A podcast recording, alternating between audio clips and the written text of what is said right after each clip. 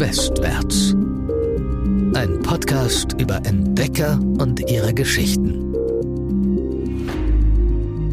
Von Ole und Tore.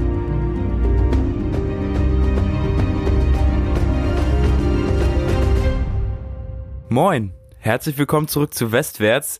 Ich bin Ole und kleiner Side-Fact, wenn ihr bis hierhin alle Folgen gehört habt, dann habt ihr uns bislang 15 Stunden über 20 Folgen zugehört. Boah, krass. Herzlich willkommen auch von mir. Ich bin Tore. Und wenn ihr uns bis dahin noch nicht bewertet habt, zumindest auf Spotify, dann tut das bitte. Macht es auf jeden Fall. Es gibt dem Podcast nochmal einen kleinen Push. Aber wenn ihr bis hierhin zugehört habt, dann vielen, vielen lieben Dank auf jeden Fall. Also echt 15 Stunden einfach unsere Stimmen gegeben. Das ist heavy. Heute sprechen wir darüber, warum es so schwer ist, in Afrika Expeditionen zu unternehmen. Und wir klären, warum Zebras Streifen haben. Und zwar vielleicht nicht aus dem Grund, den ich gerade denke, aber da wird mich Tore auf jeden Fall noch aufklären. Afrika gilt ja eigentlich als die Wiege der Menschheit. Vor 300.000 Jahren hat sich dort der Homo sapiens entwickelt, also quasi unsere Menschenart, und ist da nicht nur geblieben, sondern hat sich dann auch in die Welt ausgebreitet. Vor ziemlich genau 10.000 Jahren, zum Zeitpunkt der letzten Eiszeit in Europa, als es auch noch Mammuts und Säbelzahntiger und so gab, war die Sahara grün. Das war ein ziemlich guter Lebensraum und erst nach und nach ist sie dann zu der Wüste geworden, die wir heute auch kennen. Damals, als die Sahara grün war, waren da perfekte klimatische Bedingungen. Es war nicht zu kalt, es gab genug Wasser für den Ackerbau und viel jagdbares Wild. Wenn du in so einer Umgebung lebst, dann hast du natürlich viel Zeit, dich auch geistig weiterzuentwickeln. Also du musst dich nicht darum kümmern, erstmal 15 Fälle zu schnitzen, um überhaupt aus deiner Höhle zu kommen. Du hast die Grundbedürfnisse gedeckt und kannst dich höheren Dingen widmen. Zum Beispiel der Mathematik. In Afrika wurde nämlich eine der ersten Zeichen für Mathematik der frühen Menschheitsgeschichte gefunden, nämlich der Knochen von Ishango. Das ist ein 10 Zentimeter langer Affenknochen, und dort sind in bestimmten Abständen Kerben eingeritzt. Und die sind da nicht zufällig, sondern die sind nach bestimmten Zahlenmustern da drin. Wissenschaftler zerbrechen sich bis heute den Kopf darüber, was diese Einkerbungen darstellen sollen. Einige glauben, ein Kalender ist. Und zwar kann man diese Kerben in Blöcke von 28 Strichen einordnen. Wir hatten mal einen Professor, der uns diese Geschichte erzählt hat. Und der hat uns dann gefragt, naja, wer hat denn das Bedürfnis, die Zeit in 28 Tage einzuteilen? Ganz kurz, Toro studiert Maschinenbau, deswegen haben sich da wenig Leute gemeldet. Kann mir das richtig gut vorstellen, wie euer Prof da diesen Knochen in seiner PowerPoint-Präsentation hat und da so 70 Jungs im Hörsaal sitzen. äh, was? 28? Das ist ein Monat, oder? Aber es war ein sehr cooler Prof. Zurück zur Frage, wer, was meinst du? Kannst du das vielleicht beantworten? Ich kenne die Lösung ja schon. Tora hat mir schon davon erzählt. Diese 28 Tage lassen darauf schließen, dass der Knochen von Ishango höchstwahrscheinlich von einer Frau gefertigt wurde. Vielleicht war das die erste Mathematikerin der Welt. Die ersten Menschen, die dann wirklich in Afrika geblieben sind, haben sich in verschiedene Landstriche und Orte verteilt. Manche sind nach Süden gegangen, andere nach Norden und so haben sich nach und nach auch einzelne Bevölkerungsgruppen gebildet. Wir wissen alle nicht so viel darüber. Das liegt vor allen Dingen daran, dass es an archäologischem Material dazu fehlt. Sachen wie Menschenknochen, menschliche Überreste und so zersetzen sich einfach im Klima der Wüste super, super schnell. Das heißt, wenn Archäologen dann ein paar hundert Jahre später kommen, finden die nichts mehr dazu. Dadurch, dass sich die ersten Menschen in Afrika in so verschiedene Landstriche aufgeteilt haben, gibt es auch nicht die Ureinwohner. Es gibt ganz viele verschiedene Ethnien, die sich in ihrer Lebensweise und in, ihrer kulturellen Art ganz stark unterscheiden. Und das ist auch wichtig für alle Expeditionen, die sich dann im 18., 19. Jahrhundert aufmachen, weil viele der Forscher scheren die afrikanischen Urvölker halt über einen Kamm und verstehen nicht, dass es dort große Unterschiede gibt zwischen den Völkern. Afrika selbst ist für Europa dann eine ziemlich lange Zeit einfach in Vergessenheit geraten. Die Leute wussten auch während des Mittelalters und noch danach, ey, da gibt's irgendwie einen Kontinent, da ist es ein bisschen wärmer, da sind die Umstände ein bisschen anders, die Menschen sehen ein bisschen anders aus, die daherkommen, das hat die alle nicht geschert. Aber Afrika wurde dann auf einmal richtig interessant und das liegt vor allen Dingen an der Sklaverei. Sklaverei gibt es in Afrika schon extrem lange. 2000 Jahre vor Christus haben die Ägypter, die erste Hochkultur in Afrika, zum Beispiel Nubien überfallen und dort ihre Kriegsgefangenen versklavt. Auch die Römer haben afrikanische Urvölker versklavt, teilweise in die Arenen geschickt oder zur Arbeit gezwungen. Und irgendwann wollte da auch Europa mitmischen. Der europäische Sklavenhandel floriert dann so seit dem 15. Jahrhundert. Den fehlen einfach Arbeitskräfte, besonders für Sachen wie Landwirtschaft. Und dann haben die sich gedacht, hey, wir fahren einfach mit dem Schiff an die afrikanischen Küste, laden da Leute ein, verschleppen die nach Europa und zwingen die dann hier Landarbeit für uns zu machen. Das resultiert dazu, dass wir im 16. Jahrhundert fast einen weltweiten Sklavenhandel haben. Und ich glaube, wir haben in der Drake-Folge auch schon mal drüber gesprochen. Es ergibt sich so ein Dreieck zwischen Europa, Amerika und Afrika. Erstmal kommen Schiffe aus Europa, fahren nach Afrika, laden da Menschen ein und tauschen die mit den Häuptlingen dann gegen Stoffe oder gegen billigen Industrieschmuck aus. Diese Schiffe mit den Sklaven werden dann nach Amerika gebracht, dort werden die Sklaven abgeladen, die müssen dann dort auf den Feldern arbeiten oder werden als Haussklaven gehalten. Im Gegenzug bekommen die Schiffe dann Baumwolle oder Tabak mit und fahren mit Baumwolle und Tabak dann wieder nach Europa. Das heißt, wir haben so ein riesiges Dreieck, in dem der Sklavenhandel richtig passiert. Irgendwann haben sich ein paar Europäer gesagt, naja, das, was wir hier machen, ist ja irgendwie gar nicht so wirklich gesetzlich gedeckt. Ist das vielleicht okay? Können wir da irgendwie eine Regelung finden? Und dann sind sie zu Ludwig dem 14. gegangen, dem Sonnenkönig von Frankreich, der zu der Zeit ein sehr mächtiger Herrscher war, und haben gesagt, hey, wir brauchen irgendwie ein Gesetz für diese Sklaverei. Momentan läuft das alles noch irgendwie unter der Hand. Und Ludwig der 14. hat dann 1685 den Code Noir erlassen. Das ist ein spezielles Gesetzbuch, in dem eigentlich drin steht, hey, Handelt gerne weiter mit Sklaven, ihr könnt die jagen, verschleppen, ausbeuten.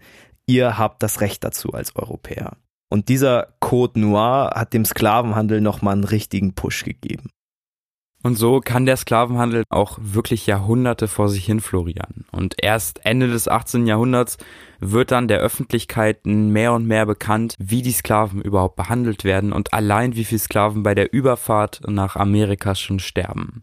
So dauert es dann auch nicht mehr so lange und England schafft die Sklaverei offiziell 1833 ab, die USA dann 30 Jahre später. In den arabischen Ländern dauert es irgendwie ein bisschen länger.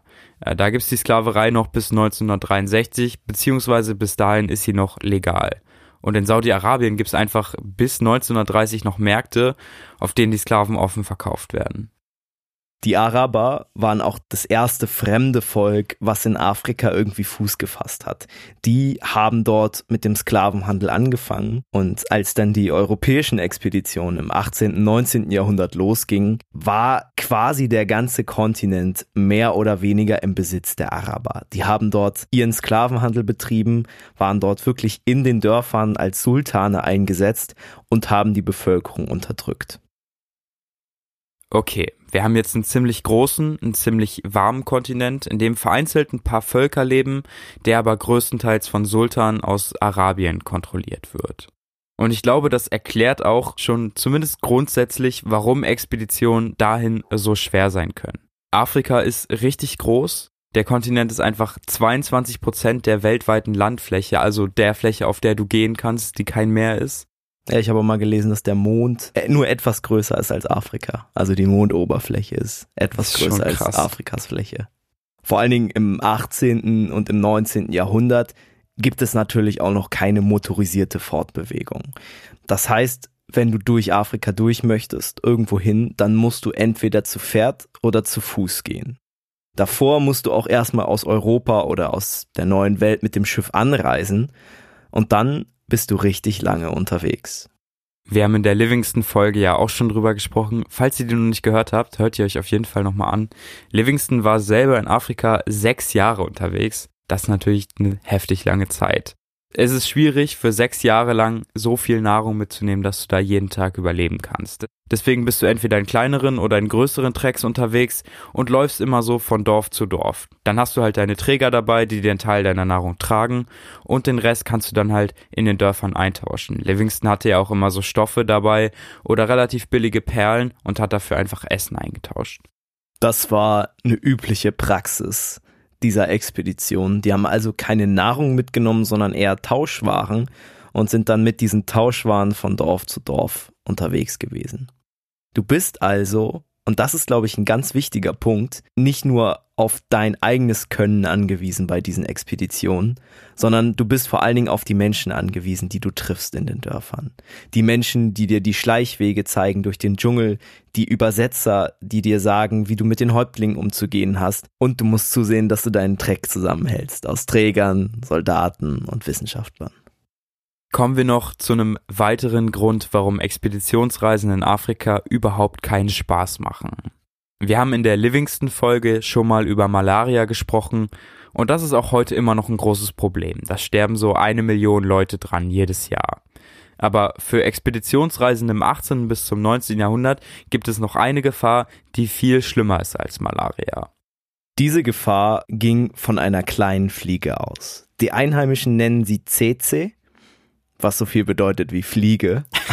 Und, aber das zeigt ja schon, wie häufig diese Fliege vorkommt. Also wenn das das Wort quasi für das Insekt ist. Sie kommt vor allen Dingen in Mittel- und Südafrika vor. Und beim Menschen überträgt sie die Schlafkrankheit. Der Name sagt es schon, das ist keine angenehme Krankheit und man kann sehr gut daran sterben. Allerdings sind für diese Schlafkrankheit nur circa ein Prozent der Fliegen infektiös. Das größere Problem ist, dass die Fliegen auch Tiere stechen. Die sind ja massenhaft bei den Expeditionen zur Fortbewegung und eventuell auch selber als Nahrung dabei. Bei Pferden und Rindern lösen diese kleinen Fliegen dann die Nagana-Seuche aus. Die Tiere werden mit Parasiten infiziert, sie magern ab und können ebenso auch keine Lasten mehr tragen und verenden dann einfach irgendwann. In Afrika gibt es bis heute den sogenannten CC-Gürtel. Das ist so ein Gebiet, wo die Leute einfach keine Viehzucht betreiben können das ist auch ein Riesengebiet, das ist irgendwie fast ein Drittel von Afrika. Und da geht es einfach nicht, weil die CC-Fliege da vorkommt und die Tiere dann einfach sterben würden. Durch diesen CC-Gürtel mussten die meisten Expeditionen durch und es gibt fast keine Expedition, die mit dieser CC-Fliege nicht zu kämpfen hatte. Es gibt ein Tier in diesem CC-Gürtel, was dort trotzdem ungestört leben kann, obwohl es eigentlich die perfekte Beute für diese blutsaugenden CC-Fliegen wäre. Und zwar ist es das Zebra.